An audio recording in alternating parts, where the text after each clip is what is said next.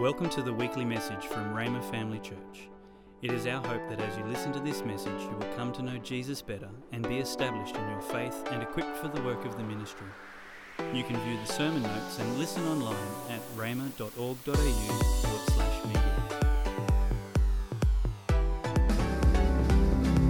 Today I'll be sharing on what the Word of God says about relationships. A teacher once asked the class, or rather he explained to the class what it means to honor your father and mother. And then he asked the class if there was any commandment in relation to a relationship between a brother and sister. And the response he got was, "You shall not kill." I don't know about you, but I must be honest in saying that at times in some of my relationships, I felt like I could strangle somebody. And I'm sure that a number of people have felt that way about me. From the time that we are born, we are all in multiple relationships. Child-parent relationships, siblings, friends, relatives, colleagues, husband, wife, and so on. Now, God created man because he wanted a relationship with man. In fact, he wanted a close relationship with man. You see that in Genesis 3 and verse 8, it says that God came down to the Garden of Eden in the cool of the day, and he called out to Adam. But when Adam sinned, that relationship was broken, because God is a holy God, he's a righteous God, and Adam became a sinful man. But God loved man so much that he sent his son Jesus Christ to pay the penalty for our sins and to reconcile our relationship with God. You see, through baptism, we are united with Christ in the likeness of his death, and we are resurrected in his likeness and made to become sons and children of God. You see, Jesus paid the price for us once and for all, and then he made us righteous so that now we can have a relationship with God. Jesus didn't come just merely so that he can give us a get-out-of-hell card. No, he came so that we could have a relationship with God, and now as a father as well. So we have a father-son relationship with God. Now in Matthew 22 and 36, Jesus was asked a question, "Teacher, what is the greatest commandment in the law?" And Jesus replied, "To love the Lord your God with all your heart, with all your soul, and all your mind." This is the first commandment and the foremost commandment. And he said the second commandment is like it, and that is to love your neighbor as yourself. And on these two commandments depend the whole law and prophets, which is virtually the whole Bible. You see, in order to love someone, you need to have a relationship with that person. Only through a relationship can you really get to know the person, what the person is like, and love some of the qualities or love the person for who he or she is. And this is true about our relationship with God and also with one another. Let us look at 5 types of relationships in the Bible. The first relationship is the relationship between God and us. Now, the relationship between God and us is a relationship of a covenant of love. And from his love flows his mercy, his goodness, his kindness, and much more. Romans 5:8 tells us that God demonstrated his love for us by sending his son Jesus Christ to die for us while we were yet sinners. Now, that is covenant love.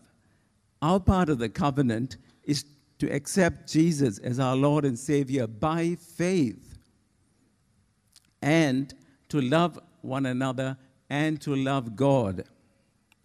In order to develop a relationship with Jesus and with God, what we need to do is we need to spend time with God in his word, meditating upon his word, doing his word, speaking to him in prayer, taking time alone with him to listen to him. Because the Bible tells us in James 4:8 that if we draw closer to God, then he will draw closer to us. The second relationship is between a mother-in-law and a daughter-in-law. In the book of Ruth, we find that Naomi, together with her husband Elimelech and her two sons, left Israel at a time of severe famine, and they went over to Moab. Now, both her sons married Moabite women, and subsequently her husband and both her sons died. So what Naomi said to both her daughters-in-law is, go back to your Moabite families, because now I'm going to go back to Israel. But Ruth, in Ruth 1, verses 16 to 17, refused to go back. She told Naomi, please don't ask me to go back. Where you go, I will go. And where you live, I will live. And your people will be my people. And so she went back with Naomi, and she gathered enough for herself and for Naomi from the leftovers as the harvesters were harvesting the fields. And in doing so, she found favor with a very rich farmer, Boaz, and she married Boaz and had a son. Now, this, in a sense, gave Naomi back a family again, but much more than that, Ruth's son went on to become the grandfather of King David. Now, this shows us the value of loyalty, of love, and an unselfish act. This also demonstrates to us the closest of relationships, knowing that you can depend on someone when you're in a time of need. The third kind of relationship we're going to look at is a relationship between two siblings. Now, the partnership of Moses and Aaron is probably one of the greatest examples of two siblings coming together to do something really great. You see, Moses was a great leader, but he feared to speak in public.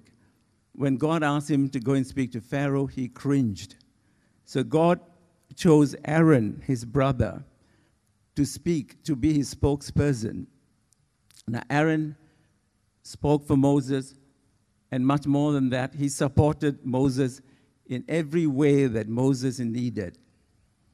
As a result of that, both Moses and Aaron accomplished one of the greatest rescues in all of history, all because two siblings were prepared to come together to be in a relationship to fulfill the will of God. The next relationship we're going to look at is between two friends. Of all the friendships in the Bible, the friendship of Jonathan and David stand out the most. Now, 1 Samuel 18:1 describes this relationship as the soul of Jonathan was knit with the soul of David, and Jonathan loved David as his own soul. Now, this is the essence of all relationships.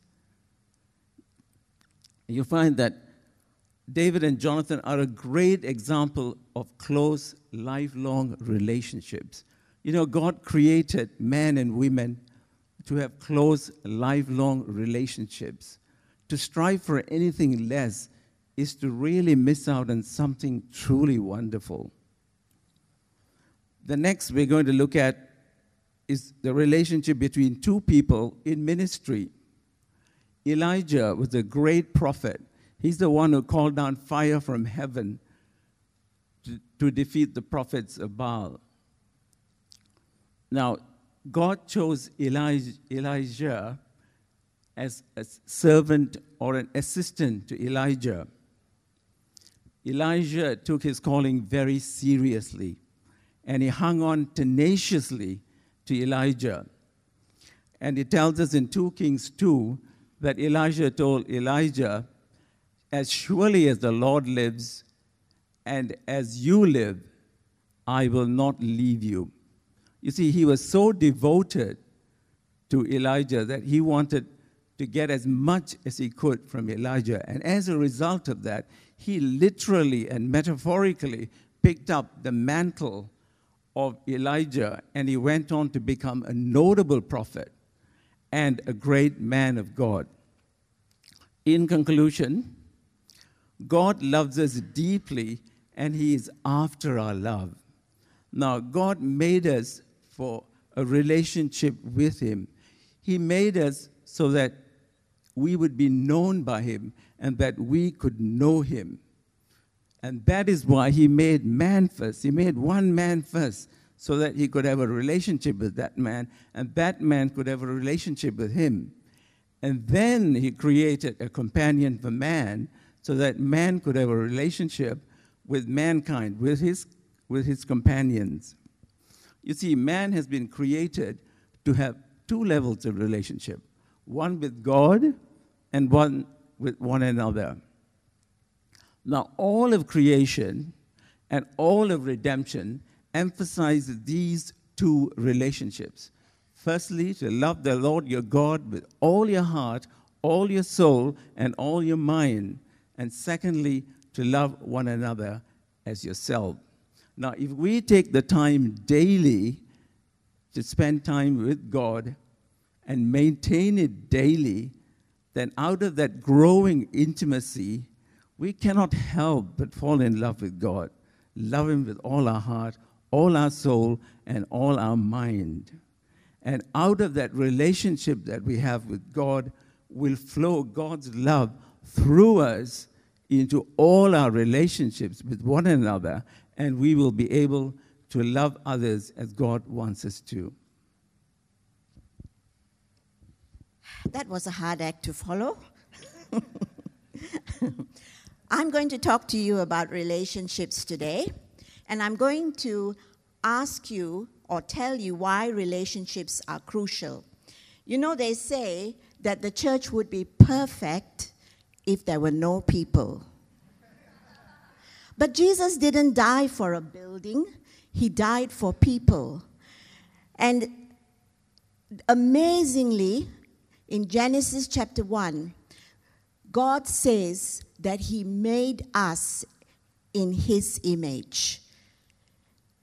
Look very secretly at the people around you and ask yourself, is she serious? Yes, we were made in the image of God. Now, what does that mean? For years, I've meditated on what it means to be made in the image of God. And there are many aspects of that, but I'm going to focus on this one aspect, that God is relational, God is social, and God is community-minded. Look at the Trinity. They exist, three different persons exist in love and harmony. And that is our great example, that we were made in the image of God. And you know, Romans 5 says, the love of God is poured into our hearts by the Holy Spirit. Someone has done some interesting research into social relationships and social connections, and has discovered that we live 50% longer when we have social connections and social relationships. And this even starts when we are young, because when we are young and we have loneliness, lack of social connection, it can impact on how long we live. Someone said, we live like fish who don't notice the water, because there are people all around us that we could have relations with or relationships with, but we don't see them. There are physical and psychological benefits to our physical health from being in relationship. So this lady studied 148 people for 7.5 years, and she concluded that we need social relationships. It is essential to our well-being. Some of you might say, I'm on social media, I'm on Facebook, and I'm on the internet. But these are not face-to-face relationships, heart-to-heart relationships. They lack emotional content and depth, and these do not qualify as social relationships, social connections that are real and authentic. This researcher went to two places in the world. One was Icaria in Greece, and the other was Sardinia in Italy, where people have lived healthier and happier lives. And she met a 104-year-old man. And this man cycles 15 kilometers a day to visit people. He also writes poetry, acts in the local theater productions, shops in the market, where I'm sure he knows everybody, and is so active in the community, you would not believe he was 104 years old. So research has found that being lonely is equivalent to smoking 15 cigarettes a day, being alcoholic, not exercising, and it is twice as harmful as obesity. So let's look at the Bible and see what relationships there are there. Let's look at Jesus. Jesus traveled with 12 men who were his closest companions, and some women also. Luke 8 tells us that there were a group of women who traveled with Jesus and supported him out of their finances. So Jesus was no lone ranger. And even better, in terms of the information we have about relationships, is Paul. Paul was a great apostle, but he had many, many friends.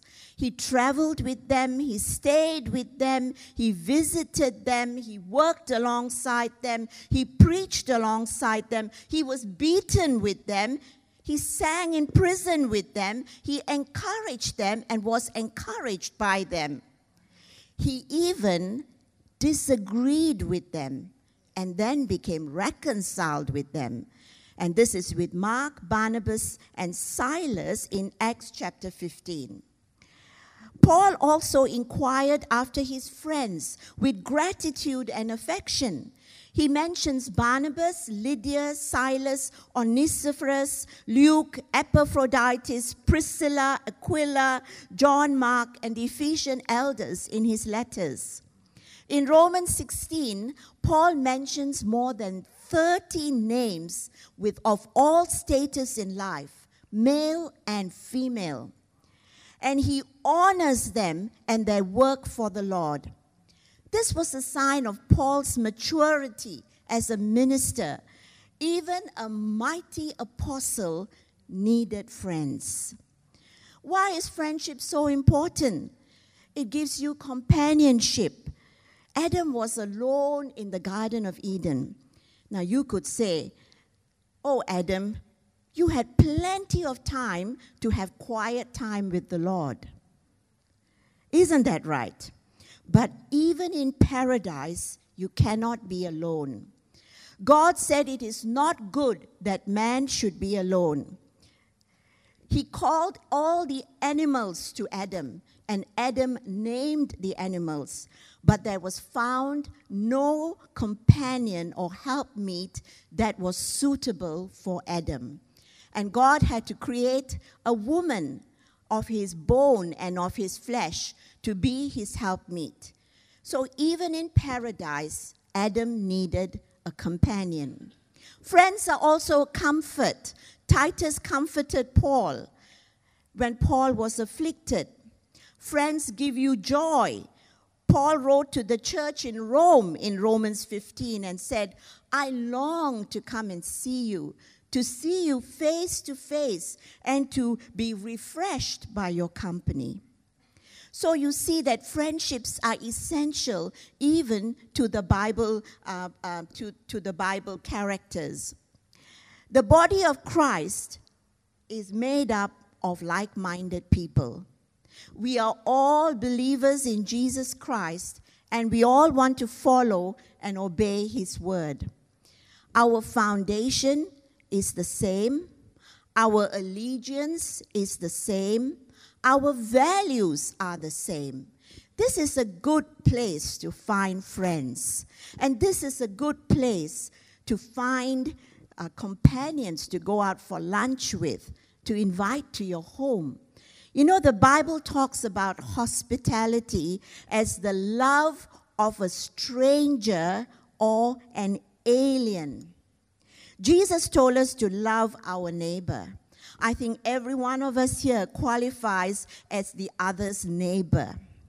And this is very interesting that our society is existentialist. We focus on the individual rather than the community or the society. When we go jogging, we wear headphones so we don't have to talk to anybody. We stare at our screens, even in social company. And we have built houses with no porches or with patios at the back, and we screen out our neighbors so we don't have to talk to them. But in the New Testament, the picture of the church is collective. A vine with many branches in John 15. A body with many members, and each member has a purpose and a function. In Revelation 7 and 9, heaven is described as being of a great multitude that no one can number, from every nation, from all tribes and peoples and languages. That is God's will for the church. Recently, I did some research into migrants joining Pentecostal churches, and I discovered three factors that were very important. They said to me through interviews that they wanted three things. They wanted friends in the church. They wanted those friends to be not just in the church, but the same friends to be outside the church and outside the service. And thirdly, they wanted those friends to be hospitable and welcoming, as the Bible calls hospitality. You know, we've all heard of the redwoods of California, but what we didn't realize is that the tallest redwood is 379 feet high. They are all more than 2,000 years old, but they have very shallow roots. Very tall with very shallow roots. How do they sustain themselves? Each redwood tree extends its roots 100 feet out in every direction, finds another redwood tree and entangles its roots with it so that the whole forest is entangled and held up together. What a picture of the church. Isn't that beautiful? That God created the redwood tree of California to be an illustration to us of what the church should be like. So in concluding, I would say to you, find friends right here. A friend loves at all times. A brother is born for adversity. And faithful are the wounds of a true friend. Thank you.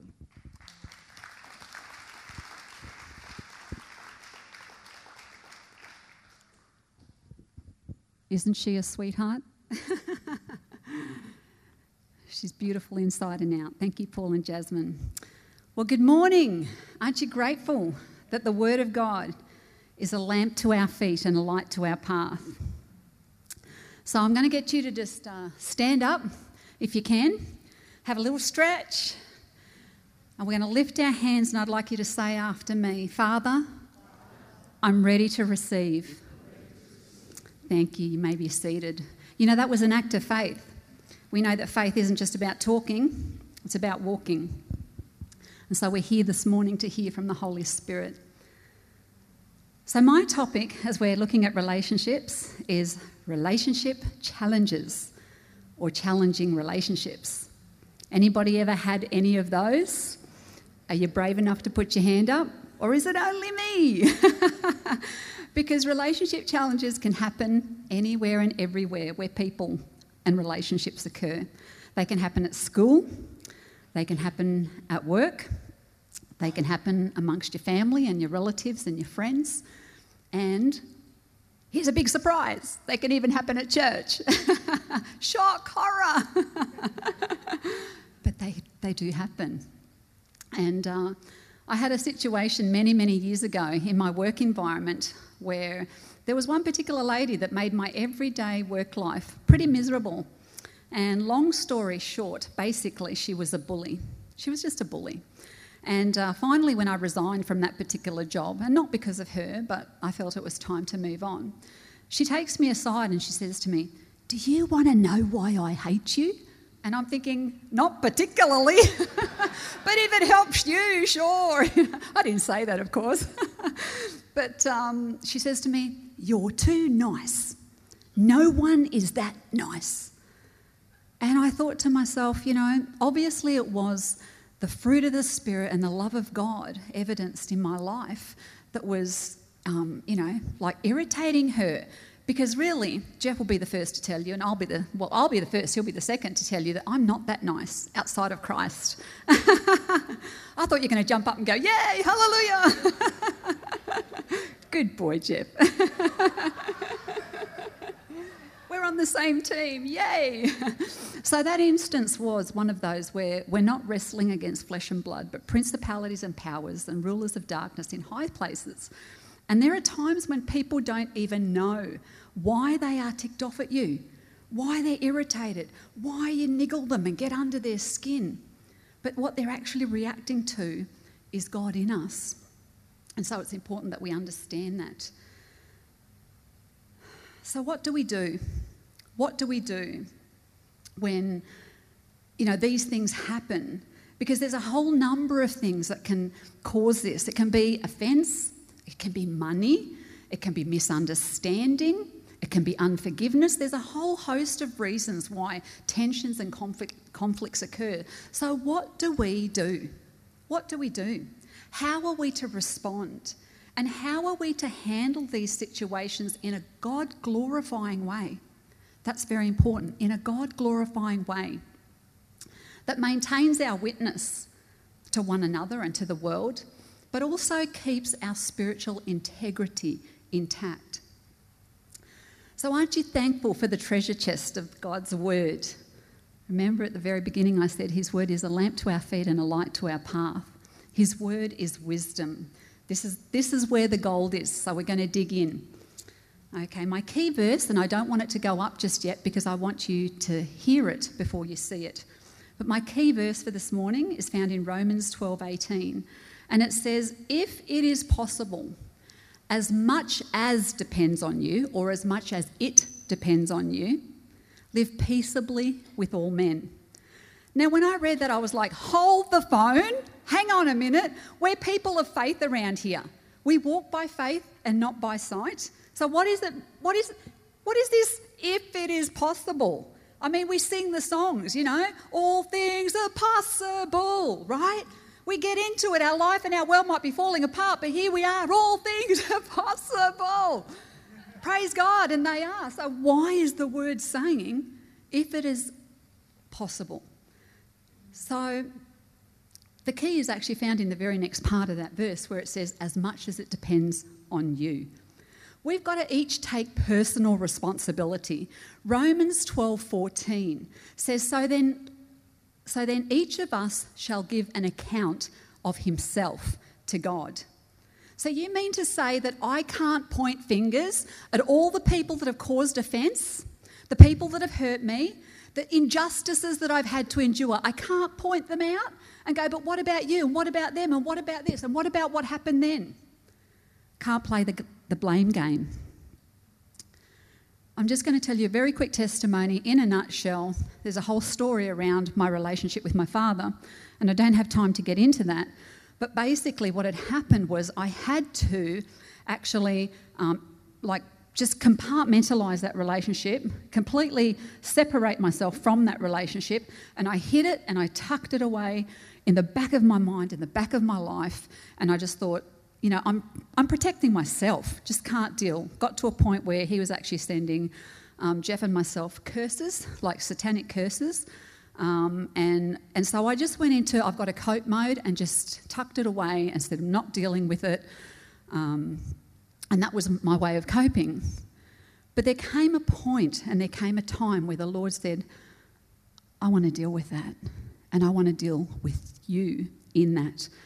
And so I responded to the Lord, because for many years I was not able to do that. I was not even able to address it. I wasn't ready to. I wasn't willing to. And so when that time came and I knew that the Lord was drawing that and working in that in my life, and I wanted to be obedient. So I came before the Lord in a place of prayer, and I just was talking to him and just saying, okay, Father, yep, I'm ready, let's do it. And the Lord said the most surprising thing to me. He said, Nina, I want you to go and ask your father for forgiveness. I was indignant, because I was like, well, Lord, you know, this happened and that happened and this happened and that happened and he said this and he did this. And I had my whole checklist. So much for love keeps no record of wrongs, for starters, because I had my checklist of offences. And then the Lord goes, well, you know, when you're quite done, and I was ready to listen to him, he said to me, Nina, but you were the Christian. You were the Christ one. And all of a sudden I had a light bulb moment that he was speaking to me about my responsibility. My responsibility. I had to own it. So what are our responsibilities as believers in challenging relationship situations? Two quick things. Firstly, we must walk in the Spirit. Galatians 5:16 says, walk in the Spirit and you shall not fulfill the lust of the flesh. And this is talking about desire, craving, and carnality. It's not purely a sexual context of that at all. And so we've got to walk in the Spirit, because this is the game changer. If we want godly outcomes, we must have godly responses. And the wonderful thing is that we don't have to come up with the goods on our own. He has made his Holy Spirit, his wisdom, his grace, his help, and his living word available to us. Because when we're born again, it's no longer we that live, but it is Christ that is living within us. He's enabling us and empowering us.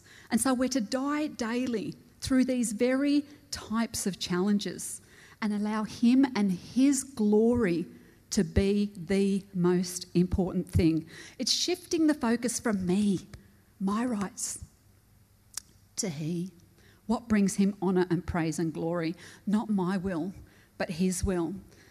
Many years ago there was a song, some of you might remember it, and I won't sing it. You'll be grateful I don't. But the words were, what about me? It isn't fair. I've had enough and I want my share. Can't you see? I want to live. But you just take more than you give. Haven't we all felt like that at some point? That's why that song resonated with people, because it echoes that something within us. But as I reflect on the words of that song, it's often occurred to me that Jesus is the only person that ever lived on this earth that was actually or had the right, would have had the right to say those words, to sing those words. But the Bible says that he poured out his life as a ransom for many in Matthew 28. So are we willing to follow his example when conflicts arise? Are we willing? Are we willing to consciously prioritise his glory over our own sense of entitlement and justice? And that's something that we each have to answer for ourselves. Secondly, we must walk in love. John 13:34, Jesus says, a new commandment.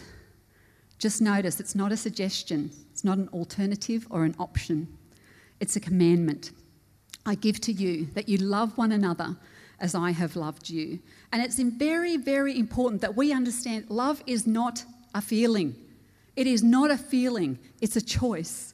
Yes, love does involve feelings, absolutely. That's one of the great blessings and privileges that God has given to us, that we do get to enjoy the lovely, warm, fuzzy feelings that love can bring. But those warm, fuzzy feelings are not what love actually is.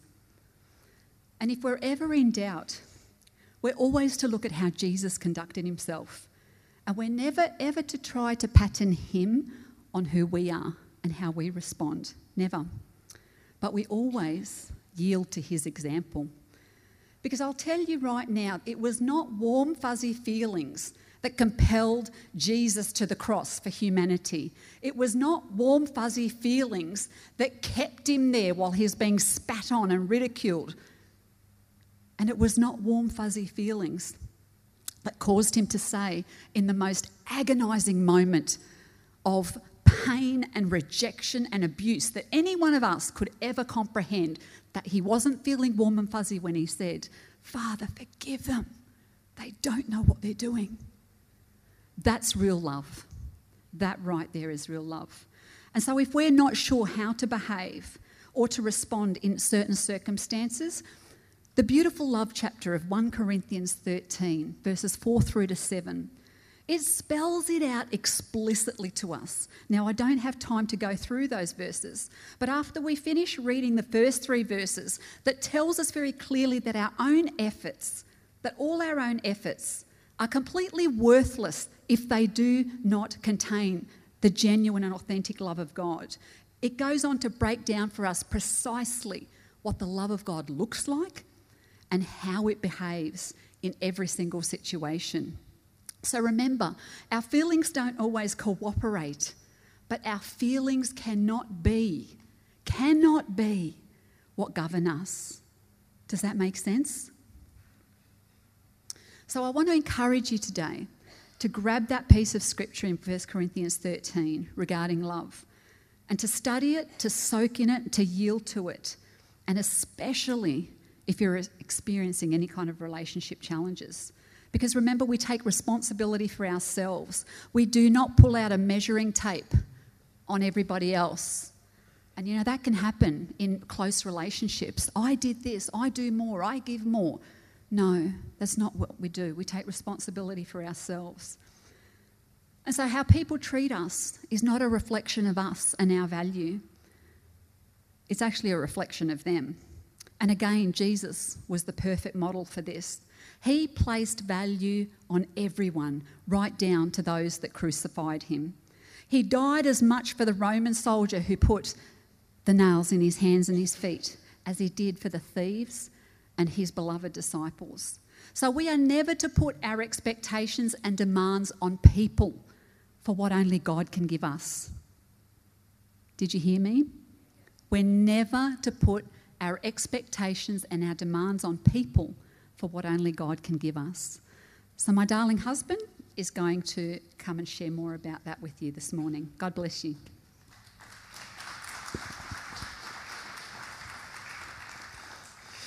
Thank you, Nina. And after listening to Jasmine, I'm glad I'm not lonely as well, so that would be even harder. One thing I want to say is Nina does a whole lot better on relationships than I do. It's always been a priority, and where she's come from in her family has added to that. Even when I'm on the door of church, I get handshakes, she gets hugs. It's always been important. She owns a social calendar. Even when we had young daughters and I'd take them out for their dates one-on-one, she'd also come back to remind me, said, "I need a date too, it's my turn as well." As our kids became adults, it was Nina that said, "Need to ensure we stay connected because soon it'll be just the two of us." So she really knows how to do a relationship. What I want to share about is expectations in relationships, because I believe it can make or break any relationship. We all have expectations, parent-child, husband-wife, friendships. We have expectations in those relationships. And some of those are formed by how we grew up, what we saw our parents do, what we saw happening around us, how relationships form and dissolve. As we came to church today, I hope we came with expectation to meet with God, to enter in and worship him.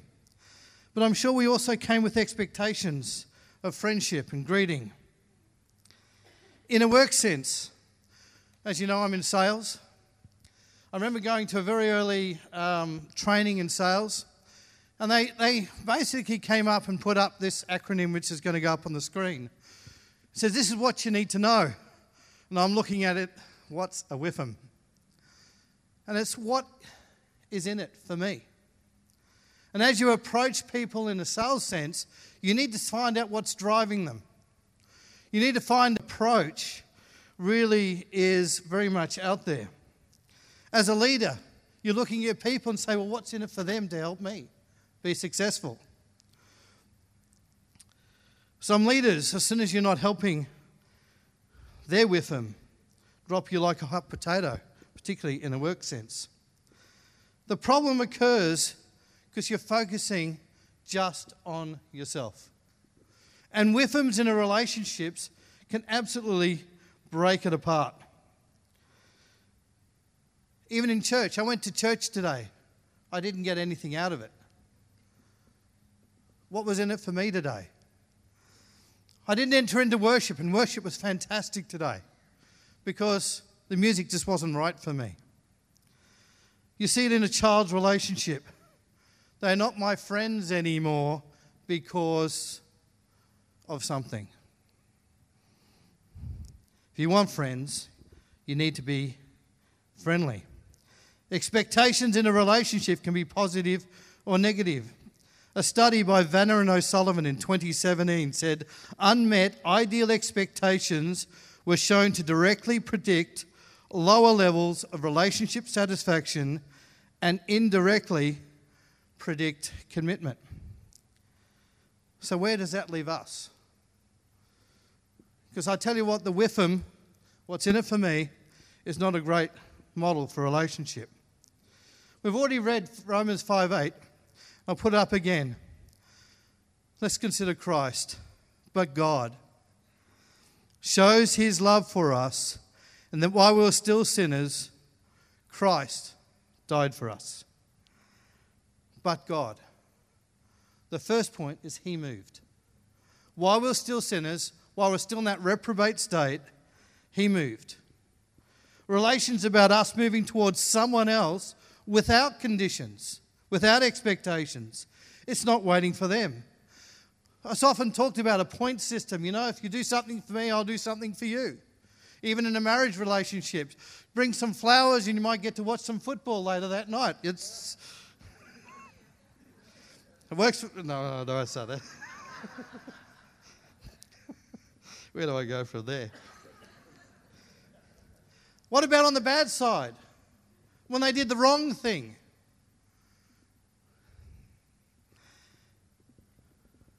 They need to move first. I'll forgive them when they ask for forgiveness.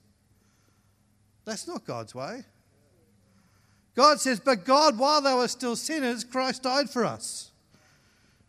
1 Corinthians 13 that Nina mentioned before, love does not dishonor others. It is not self-seeking. It is not easily angered. It keeps no record of wrongs. Love does not delight in evil, but rejoices in truth. So often we say we love each other, but as soon as someone gets angry, it all comes out. The long list of past sins and past infractions adds to the weight.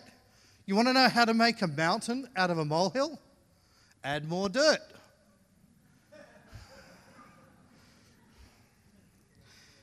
The focus of love is not one's own pain, but the needs of the loved one. What's in it for me is not a great way to think about relationships.